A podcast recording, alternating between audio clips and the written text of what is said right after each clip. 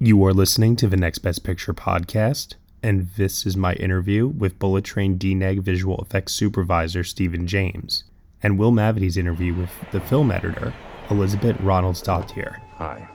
There's a gun on. Shh, Ryan. It's the quiet car. Gotta use your small inside voice in here, son. There's a gun.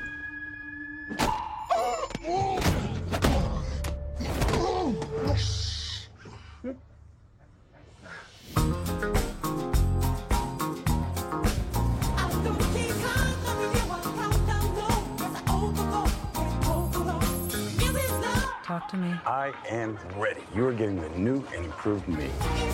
Because if you put peace out in the world, you get peace back. I think you might be forgetting what you do for a living. Take the gun. Every job I do, somebody dies. I'm not that guy anymore. Some conflicts require a gun.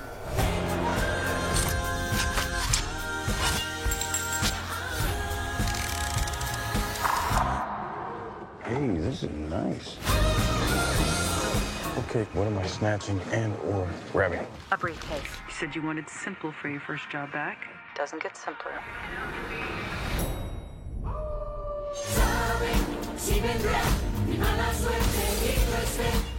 You stab me? All right, Stephen, thank you so much for joining me here today on the Next Best Picture podcast. You are the visual effects supervisor for Bullet Train, part of DNEG. And I'm very excited to dive into this particular film with you here. So, welcome to the show. Yeah, thank you so much for having me. Absolutely. So, in diving into uh, the visual effects behind Bullet Train, I guess the number one thing we have to start off with by default is the train. So, I want to explore this actually from a couple different angles because I know that uh, you know you have to shoot this train in many different ways um, and capture it uh, via visual effects. So you have exterior night, you have exterior day, you have a train wreck scene in general uh, at towards the end of the film. So why don't we first start off with these exteriors? Is there any model work going on? Is it all computer? Talk about just visually conceptualizing the bullet train. Yeah, so the um, production designer built out a train that was kind of built on a few different models of the real Shinkansen trains. Uh, so a bit of a amalgamation of a few different ones, but they kind of had their own flair to it. Um, so they did build one out on set to some extent that they could, you know, have people boarding the train and leaving the train, and uh, people on top of the train for some sequences. Um, but they didn't really like the way that it responded when we were traveling and stuff. You know, it didn't have the sexy, glossy look to it, that beautiful uh, form that um, that you'd expect out of that that really built for high speed bullet train. So um, they knew that they always wanted to replace the shell for for most shots. So yeah, for the exteriors, I think the the challenge that we had really was that the bullet trains are super clean, which is not great for CG, and they're extremely smooth with you know no secondary movement or anything. It's all just so smooth on these tracks. So also not great for CG. So when it, before any destruction work happened, we really had to make sure that you know it just came down to the details of the exterior. So you know we we had an interior framework. We would make sure like the panels on the exterior would wrap around very slowly just subtly around those like interior frameworks. Scuff marks to the paint you know scratch marks screws and bolts really looking at like how these things were built out to make sure that that fine detail was there. And that if you looked at the train like you know the, the reflections broke up in a realistic way down the length of the full train. So yeah it, it was really like a lot of details um, to get it to read realistically Sure. No, I can only imagine. There's one particular sequence that I'm remembering where Aaron Taylor Johnson is on the back of the bullet train trying to get in. Don't ask how he got outside, but he's trying to get in. And Yeah. uh, I'm curious to know: um, is that shot on a green screen with a wind fan in Aaron's face? Like, how do you how do you guys make that scene? Yeah, exactly. So he he was shot on a blue screen on a on a practical train, but the entire train itself was replaced because we needed all those crazy fast reflections going by. We were going to do the CG environment, so we, you know, we we had to fully replace that to to get all those reflections. Um, and then we had to body track him in order to get him reflecting into the train as well. Yeah, so he had like a ton of wind forces on him. I think sometimes maybe he was pulled around by cables a bit just to get those external forces feeling really extreme. Mm-hmm. Um, and then for when he, you know, he, in order to get back in, he needs to break the windows through. We actually had to give him like a, a foam padding on his hands because he was hitting this window so hard, you know, acting. Um, so we phoned him up. We had to kind of CG replace his hand with a with a CG hand that um, uh, would hide up the uh, the foam because he was punching so hard. uh, yeah, he gets really into his roles. That guy. He does. Yeah, he's he's really good in this movie. From my experience, not only does visual effects help sometimes with actors' performances, and I don't mean like digitally manipulating the actor. I'm talking about manipulating things that would distract you from the actor, things like in the background, for example. So, can you talk about like any kind of digital replacement work that you had to do on this film or anything in terms of the environment? Yeah, so the, the, we'd replaced the environments pretty extensively um, in general, mm-hmm. just because due to the pandemic, they weren't able to travel to Japan. They weren't able to go to real stations or get these journey environments that they wanted to wow. go to. So that in particular was a huge challenge on the show. In terms of like just background distractions, you know, I think it's a, a lot of like the simple things came down to like they'd be on board the train. We'd have to extend the train out so it felt like it was, you know, it went like ten cabs down the, the entire train line. I was going to uh, say it actually also built too, out I... a you know a fifteen train uh, set. Yeah. Yeah, no, I'm sorry. I didn't mean to cut you off, but like I, I am yeah. also like imagining because you're not shooting on an actual bullet train, so a lot of this is sets that, like you said, you have to extend. Uh, but also too, I imagine uh, because you can't have a camera crew on a, uh, a claustrophobic set like that. You know, I'm sure there's a lot of uh, wall replacements also having to uh, go go along as with that as well. I mean, with like like with the backgrounds of the moving environment and such. Yeah, yeah. So definitely looking down the trains, lots of replacements to extend that. Mm-hmm. Um, on set, they were able to kind of they built this in sort of pieces so they could remove blocks of chairs, get the cameras in. Because you're right, it, it is a very tight space, especially when you're filming with action choreography where guys are flipping over from one side to the other. Yeah. So they really had to make this in, in compartments that they could take apart and piece back together. But yeah, a lot of the stuff, um, a lot of the work that we did um, in pre-production was to develop content for the exteriors, so that essentially everything that takes place at night on the train, the exteriors out the windows are all um, captured in camera on LED screens. So we just had tons and tons of footage of of uh, but anything between like film footage from Japan and CG environments that they could use on set to to replace the backgrounds on those LEDs. Coming up on 5 Minute News, I'm Anthony Davis.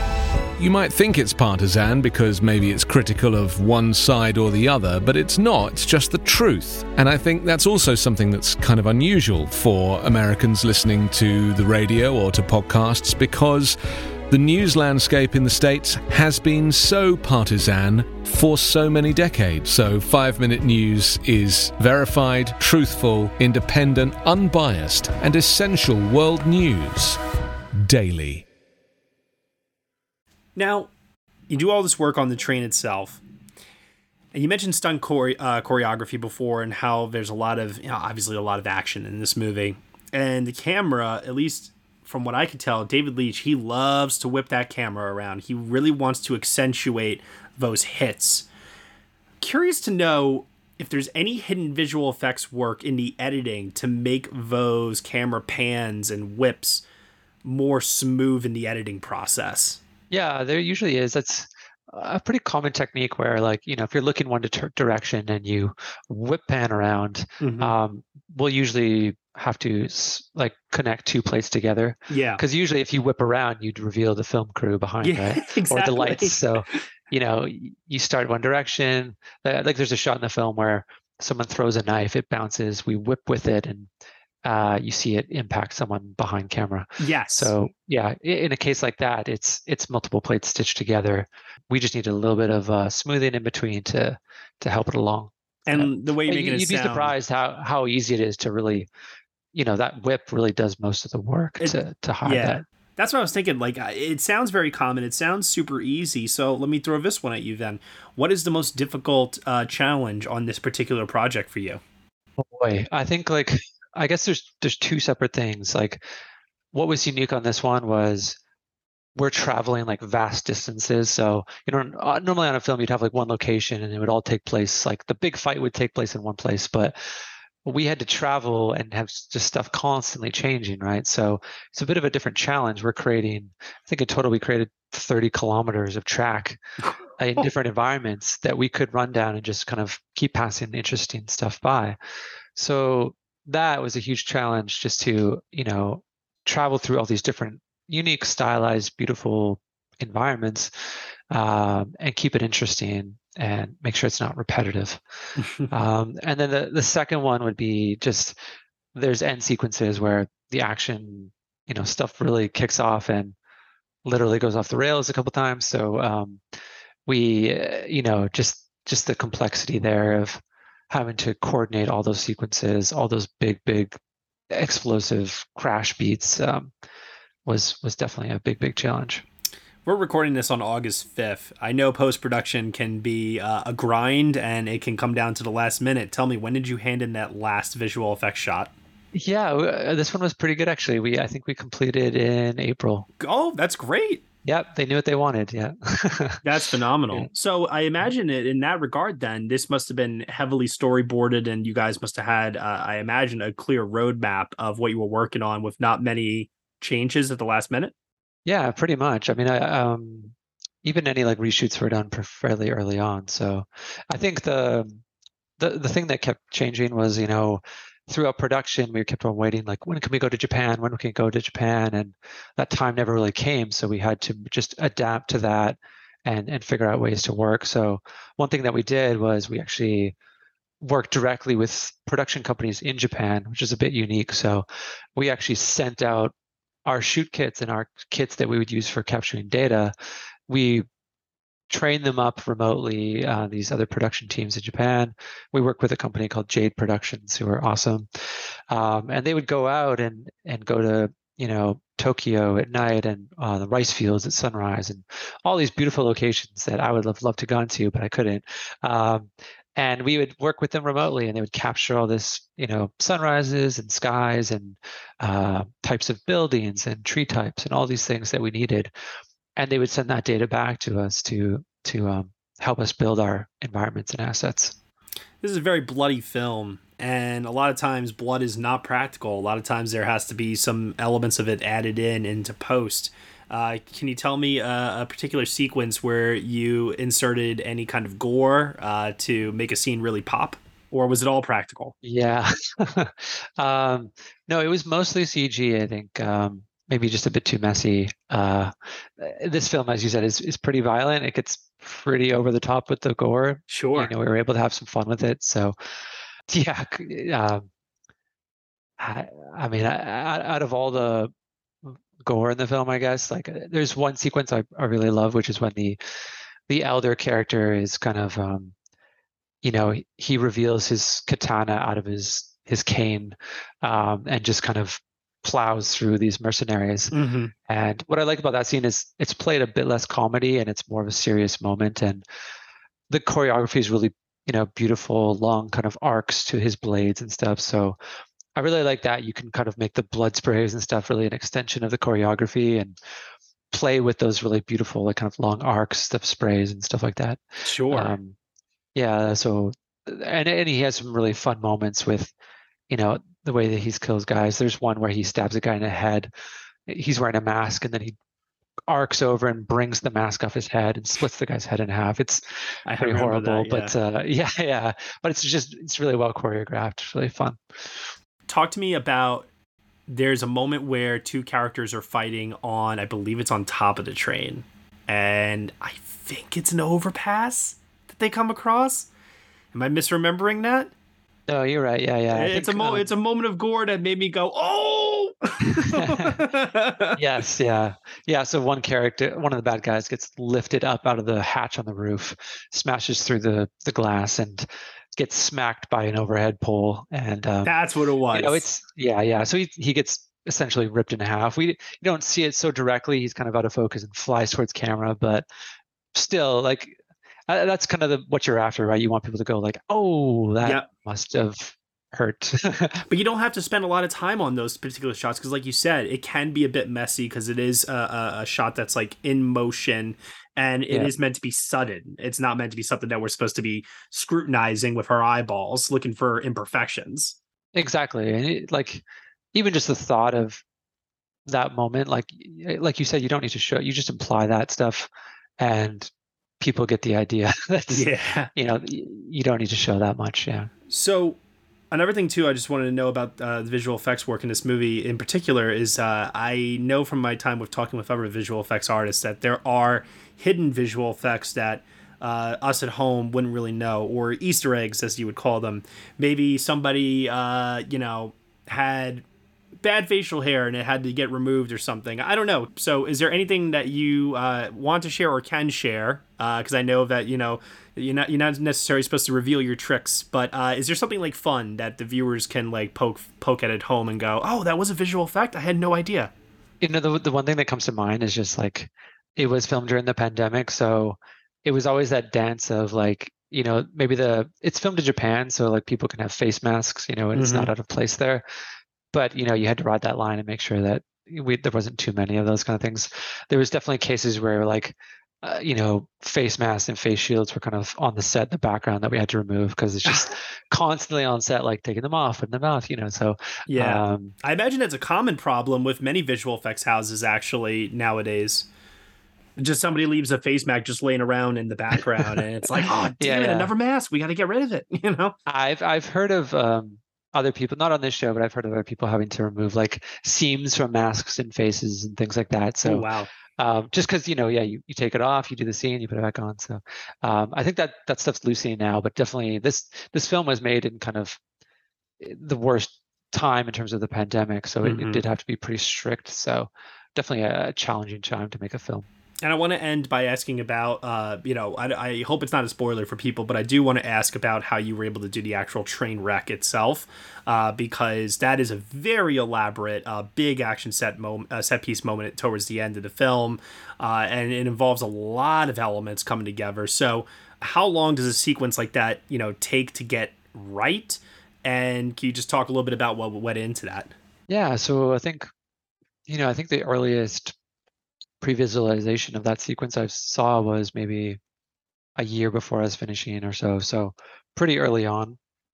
And you're right, it does take a lot of coordination, you know, because there's quite a few aspects of it that are practical, like they filmed uh, a lot of the characters on either in the real train or for the sequence at the very end where there's a full crash on blue screens and it all needs to tie together. They need to know what the shots are going to look like mm-hmm. beforehand. And there's very specific kind of comedic and um, storytelling moments that they need to hit there. So yeah we, we start building the train fairly early on as well because it's quite a complex beast you know that we talked about the outside but uh, we built the wall interiors cables walls um, you know chairs made of wood um, pillows filled with fluff, like all the stuff that you know we adds that complexity to the to the crash. Lots of testing involved in like you know how to shear metal, how to uh, rip pillows in half. All these things kind of go into it. So yeah, we we ha- had our DNEG postviz team uh, supervised by Alex Cannon. He did quite a lot of this kind of choreography on a more simple level, just really blocking everything out. Mm-hmm. Uh, and then you know that goes in front of the director gets approved then we kind of just have at it. That stuff all gets pushed to us to really take over and do the more complex simulations uh, animation you know. For the train crash itself uh, we have the train like almost like ripping away around the characters as they're going down the mountainside mm-hmm. um, and it's all in super slow mo so there's really nowhere to hide. The other aspect is there's just lots of props in the air that they wanted to have as a kind of comedic beat. So like you know, passing katanas and yeah, um, the there's like a you know a coffee pot that like smacks Brad Pitt in the face and stuff yep. like that. And then of course he he lands safely in the in the arms of the Momonga costume uh, at the very end. So you know all that stuff is CG and, and added later because it's it all needed to be so slow mo and chaotic, you, you wouldn't be able to be able to capture it. But no body double work going on there, right? No, actually, I think I'm trying to think if we we we did have digis for some patchwork, but I'm pretty sure it's all it ended up all being Brad Pitt like on blue screen, just just acting in his crazy over the top uh, way. Yeah, totally. Yeah. Well, when you look back on working on Bullet Train, what would you say is uh, the number one thing that you're most proud of? Yeah, n- number one thing I'm most proud of here, I think, um, you know, I I really love that we were able to to push the the style of the film, and it really fe- feels like the visual effects is kind of an extension of what they achieved on set, just bold colors and big over the top action. So I think, yeah, pretty proud of how we were able to extend that out into our wider world. That's awesome. And what do you have coming up next? Yeah, so right now I'm working on a show called The Last of Us. Just a little show called The Last of Us. Might have never Yeah. heard of it. yeah, yeah, yeah. And then um, uh, that's that's gonna take up a bit of my time, and then after that I'll be on uh, Dune Part Two. So it's gonna be a busy uh, busy year. big fan over here. Big, big, massive fan of that movie. Huge. Great, great. Yeah. Yeah, I can't wait to see what you all do with that. Especially, I know what's to come in the book, so I'm very, very excited. So, uh, well, best of luck to you on it. I I can't wait to see the work on both projects and what's to come later. Stephen, thank you so much for taking the time to chat with me today. I really appreciate it. Thank you so much. Thanks for your time. Absolutely. You have a good one. Bye bye. We'll ruin your life the way you ruin mine. Dude, I don't even know you! There's nothing simple about this job. Something else going on here. Yeah, I'm not the only one on this train looking for this case. Lemon, where's the briefcase? Oh, it's that shit. It was just here. We are right on schedule. Everything that's ever happened to you This is gonna sting, bitch! has led you here. Fate. That's a shit deal.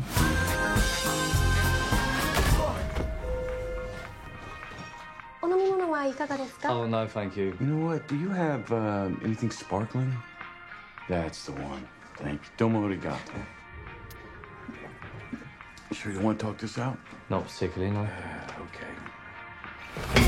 One thing I noticed about this film is uh, each time we get introduced to a character, we get these little montages of their lives beforehand, and there's so many details and it's so rich.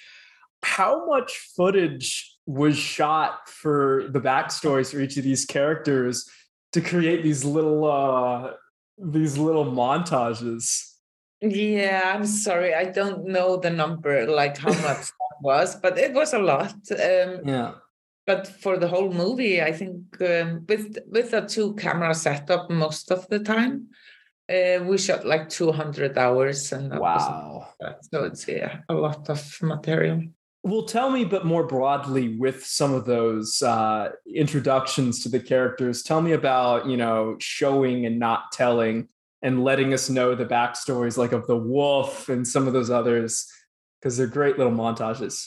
Yeah, it was a joy to work on. Uh, Um, our thing, like through the post, was trying to figure out where we would introduce those various characters and how we Mhm. would introduce them. If you read the book, and so was the script, they're introduced in chapter.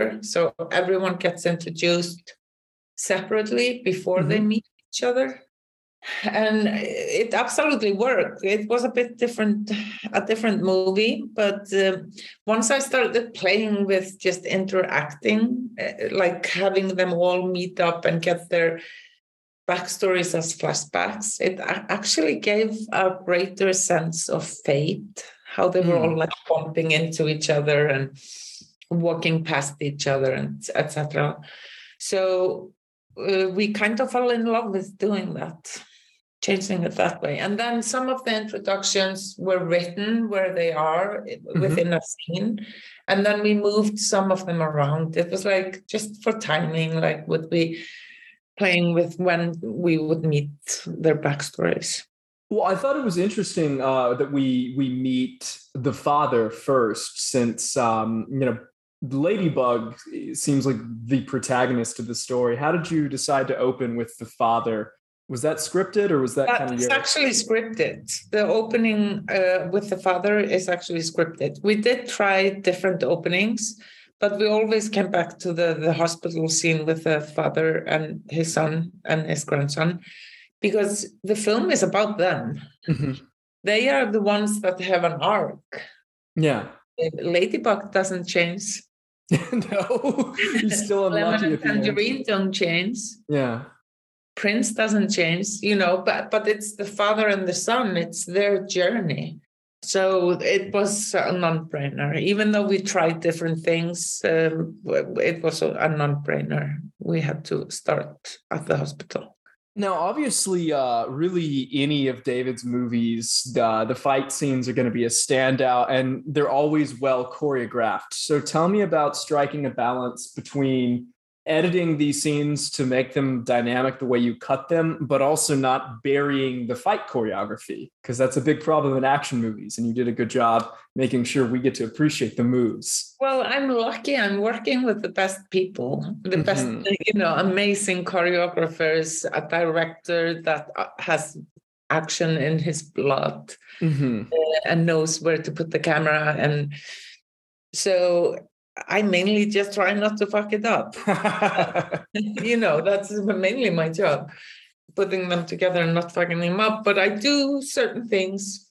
Of course, we have all kinds of tricks, maybe to make a punch hit a bit harder or play with variable speed, which David actually likes a lot. He likes Mm. going in slow mo, etc. That was actually one of the things that was trickiest to balance. It was the sword fights towards the end Mhm. like when are we in slow mo when are we going to hit hard but uh, i do listen uh, and watch sorry i do watch uh, the action sequences again and again and again Yeah. just trying to find their internal rhythm so just to sometimes it takes a while just to see where could i tighten it up like Mhm.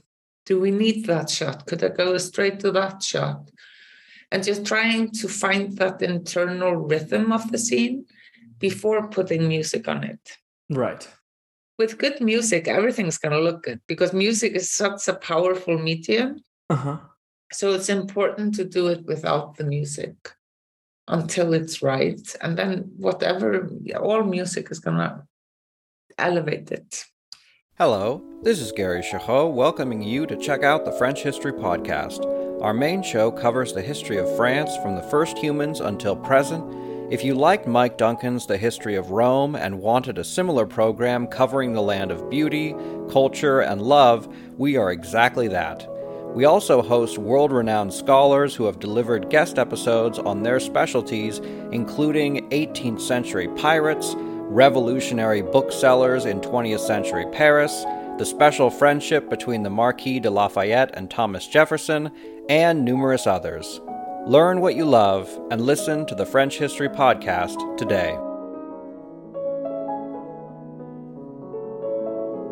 Well, you mentioned music, but also the film's uh, sound design really stands out, and you Mm. work in, in tandem with them, obviously. So, tell me a little bit about that collaborative process, especially because you have some scenes like where they're having a fight scene in the quiet car, you know, and so that really adds that. Tell me about working with the sound team on this and making Oh, sounds. Mark Stoking, Mark Stoeckinger, Stoeckinger is the the sound designer, and again, we have a long relation work relationship with him ever since John, the first John Wick, Mhm. and he is amazing. He's just so amazing. So, and we, we again we tested a lot of different things, like with the quiet car. Like, what if we can't hear any action noises? You know Hmm. what? that w- w- so we played with that as well and i think it landed in a perfect spot uh, but mark stoeckinger and his team amazing amazing profe- professionals that again because people so often if it's sound or if it's editing they want to look at it as a technical Mhm. profession but i can promise you the dialogue with mark is not technical it's all about feelings characters situations you know how can we you know make this how can we make have the sound elevate this and he comes through every single time. He's amazing. And a, a funny thing, like we, I think, poor Mark, I think he had to like design so many kind of bells for the train. You know, when the train opens and goes ding. Yeah, yeah. And it was it was nerve wracking because we couldn't use the real sound because it needed to be cleared, and apparently mm. they couldn't clear it. I didn't know you had to clear a doorbell, but apparently that's wild. it's a wild. And, and and Mark just came up with more and more and more bell sounds, and it's actually quite a important uh, important part of the movie even if it's not in your face, because there are scenes later on that kind of rely on that bell timing. Mm-hmm. So so it was a lot of fun. And he also designed like a specific sound for the train. Mm. So he's amazing. Yeah. Now also um tell me about how you how and when you decided, I guess, to uh there's kind of a rhythm to when we leave the train, because most of the films can find that but you would selectively switch to shots of it just kind of shooting along the tracks. Tell me a little bit about how and when you decided to take us out of the train. Well, it's um, again, uh, it takes a village to, to make a mm-hmm. movie. So it's not like me deciding one thing or another. But again, I think the main rule was basically if it started feeling claustrophobic. Where mm-hmm. is a point we could go out? Where would it be cool to go out of the train and just expand that world? And it kind of happens in a no man no man's world. It's set kind of in Japan, but we're never in Japan. Right. You know, and it's on a train. So it's kind of a weird makeup, uh, make believe world. And it also gave us a certain freedom to play with yeah. it. So you are, I know. And, uh, just so you know, like all those trains are visual effects. Every single train shot is a visual effect shot. That's uh, what I was uh, going to ask you about. I heard there's uh, what like 1,200 VFX shots in this. Yeah, or something. yeah. Um, so one I was curious about is uh, you working with the VFX team for the sequence in which the train is destroyed at the end. I mean, obviously, there's a lot of CGI there, but that's a great sequence. So tell me a little yeah. bit about that. No, that's uh, that was such a great cooperation between visual effects and us. And uh, the visual, the visual effects supervisor was Michael Brazelton. Uh, such a great guy to work with, and so we would they would feed us with we would have discussions about what was happening and ideas and they would feed us with previses. And then we would start working with the previses and then we would have notes and you know it's it's yeah. like carving wood just like one layer at a time. And uh, amazing visual effect team oh yeah. What Such was your great artist. what was your single favorite fight scene that you edited in this my single favorite fight scene. I don't know. There's so many. I, I there are so many that I, I really enjoy. Um, I I'm almost naming all of them, but I love how varied they are. Yeah. They don't feel repetitive. So every new action sequence brings something else in. Mm-hmm. I mean, the riot car, car is just so hilariously funny. The wolf is just like, I love that. And I love that Jackie Chan is like using that case. And oh, yeah. um, it was great. And I mean, yeah, I, I could go through the whole movie and mention well, fight then, scene. Well, then how about this? Do you have a favorite non-fight scene that you're proud of? Mm again it's the whole movie. But i have to say just going through the dailies on lemon and tangerine was hilarious. Mm. they ad lib so much and they are just so funny. Really? so we had a lot of options there. Like where did we want to what what joke would we want to use you know? So that was a fun process. Uh, brad pitt every single scene i mean there's a very good reason that he is a superstar yeah. That's very obvious in, in his takes. I mean, he's just so amazing. Prince, Joey, Joey King. I love I love that character. And I Oh, just yeah. love to embrace that a woman can be so freaking evil. Like she's like eh, completely unapologetic. And I love, I think it makes action the action movie better that we have such strong female characters. Yeah. And we Oh, have yeah. both uh, Joey King and we have the Hornet and and obviously Maria Beetle, who's on the phone. Yeah. Well, this is uh, you know, this is wonderful work. I uh, I've really enjoyed seeing this, and really all of your collaborations with David and the films he's produced. Can't wait to see what you guys are going to do next. Uh, what are you working on next? Um, we are actually on our way to Australia to film uh, Fall Guy with uh, Ryan Gosling. Oh, well, that's exciting. That's a difficult life, yes. Very exciting. I'm, I'm looking forward to it. Another David Leitch movie. Yeah, that's very cool. Well, thank you so much, and uh, you know, this is excellent work, and I look forward to seeing everything you have down the line from Oh, us. thank you. Pleasure talking to you. Have a great Same. rest of the day. You too. Hey everyone, thank you so much for listening to my interview with the DNEG Visual Effects Supervisor, Stephen James, and Will Mavity's interview with the film editor, Elizabeth Ronaldsdóttir for the new film Bullet Train, now currently playing in theaters from Sony Pictures. You have been listening to the Next Best Picture podcast. We are proud to be part of the Evergreen Podcast Network, and you can subscribe to us anywhere where you subscribe to podcasts. Be sure to leave us a review on Apple Podcasts and let us know what you think of the show. We really appreciate your feedback and your support, which you can also lend on over at Patreon. For $1 minimum a month, you'll get some exclusive podcast content from us. Thank you so much for listening, as always, and we shall see you all next time.